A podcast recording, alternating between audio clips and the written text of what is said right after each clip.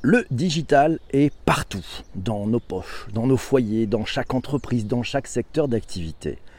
La religion n'y échappe pas et bien au contraire s'en empare. Face à des changements sociétaux majeurs induits par nos usages des nouvelles technologies, quels sont les enjeux pour les religions, quelles qu'elles soient, quel cas d'usage, la religion et le digital, on en parle ensemble dans ce nouvel épisode du Digital pour tous, enregistré en direct sur Twitter à 7h30 le matin, un épisode qui nous était proposé par Sarah. Et c'est Stéphane qui attaque et qui nous dit dans le judaïsme, le digital joue une part prépondérante dans la pédagogie, les vidéos et sites d'apprentissage sont très nombreux, dans la pratique quotidienne, les prières en hébreu traduites en français et en phonétique, dans les commentaires de texte, et enfin dans l'animation communautaire avec des informations sur les activités des WizEven pour l'organisation d'événements ou la collecte de dons.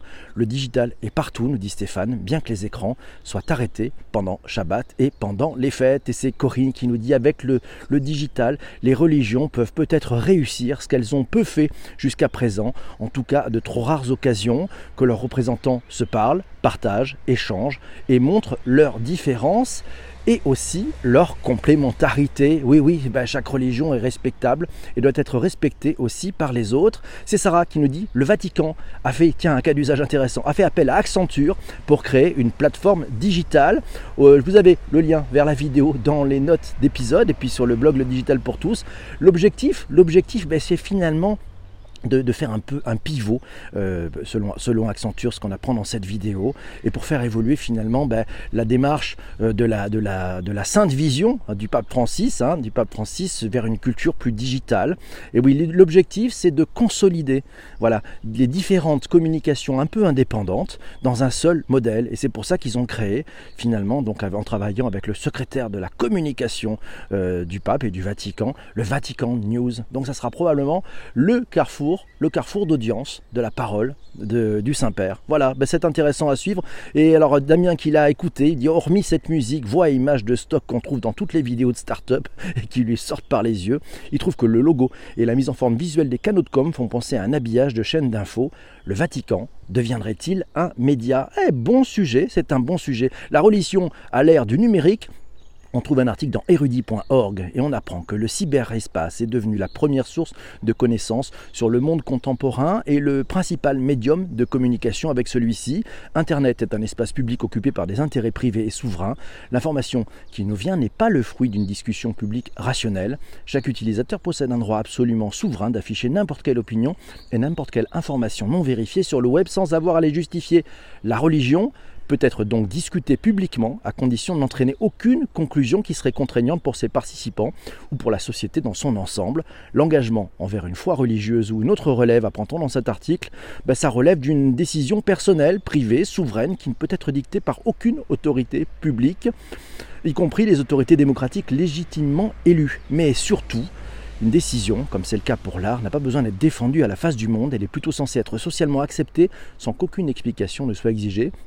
La légitimité des croyances personnelles ne se fonde pas sur leur pouvoir de persuasion, mais sur le droit souverain de chaque individu d'accepter ou de rejeter ses croyances importantes, important face à tous ces médias dans lesquels et ces médias sociaux dans lesquels chacun a le droit de parole. Et c'est Sarah qui nous dit longtemps réservé à quelques individus haut placés dans les hiérarchies religieuses ou sociétales, les manuscrits sacrés sont désormais consultables par tous, que ce soit la Bible, le Coran, la Torah, les textes bouddhistes ou même les zoroastristes.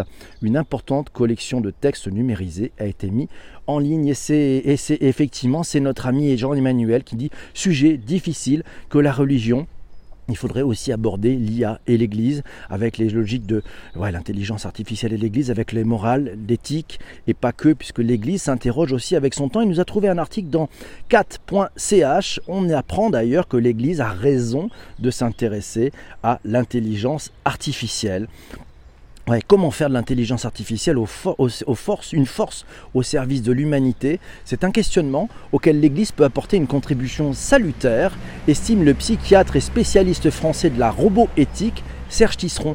Qu'est-ce que ça peut bien faire à l'Église, tout ça? Eh bien, Que peut faire l'Église face à cela?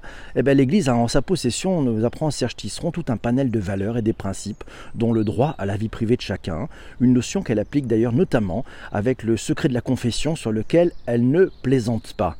Elle insiste également sur l'importance du libre arbitre de la personne et doit aussi rappeler la dignité inaliénable de la personne humaine.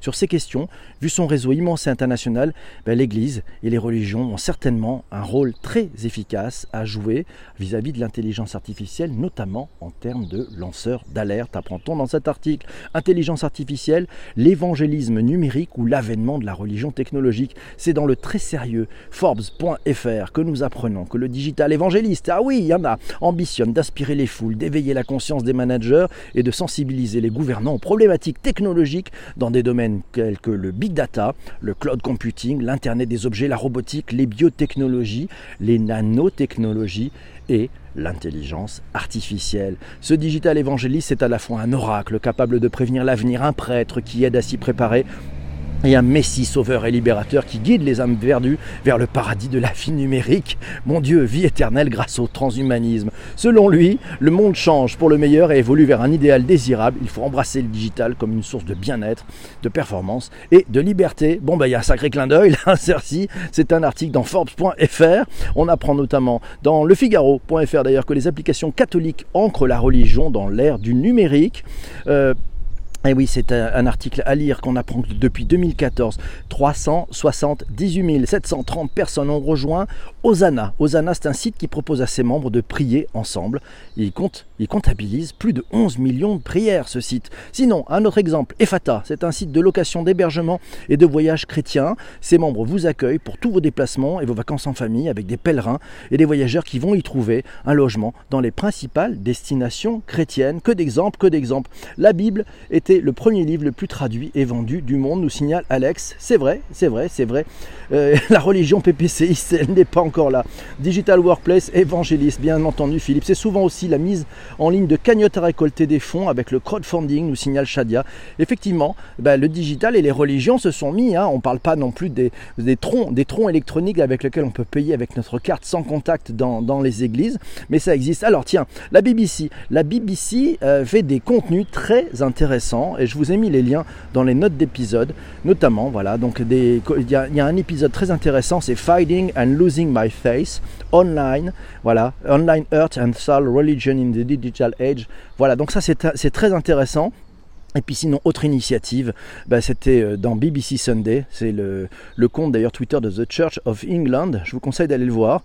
Euh, voilà, bah, on apprend qu'ils utilisent des apps, ils utilisent les smart speakers, oui, aussi, vous savez, les Google Home, les Alexa, voilà, ces enceintes connectées sont utilisées aussi euh, par, le, par, la, par l'église, l'église d'Angleterre, et puis plein d'autres digital plateformes. Un épisode à écouter à partir de 34 minutes 17, voilà, c'est sur BBC Radio, c'est Sunday Digital Religion. À voir Sinon, tiens, religion, religion et digital. Un article dans spicy.com nous apprend que bénir quelqu'un grâce à une application, sachez-le, c'est possible avec God Bless You. You, ça s'écrit Y-O-O à la fin. après Muslim Pro pour les musulmans, les catholiques ont enfin droit à leur application divine. En deux clics, grâce à votre téléphone, vous pouvez désormais bénir à distance et avec du réseau la photo de votre choix. God Bless You, c'est une application positive qui offre la possibilité de propager le bien. Vous pouvez partager des messages bienveillants à tous ceux que vous aimez en réalisant le signe de votre choix sur l'écran tactile de votre smartphone. C'est une application qui est disponible sur Google Play et sur l'Apple Store. Intéressant aussi. Bonjour à Arnaud qui vient de nous rejoindre. Euh, c'est Fanny, tiens, Fanny qui dit le Vatican lance un chapelet connecté Objectif, aller chercher les jeunes là où ils sont, dans les confins du monde digital. Euh, on apprend ça dans lefigaro.fr, effectivement. Bah, c'est un objet, ce chapelet connecté, qui se lance d'un signe de croix et communique avec une application qui suit les prières de l'utilisateur.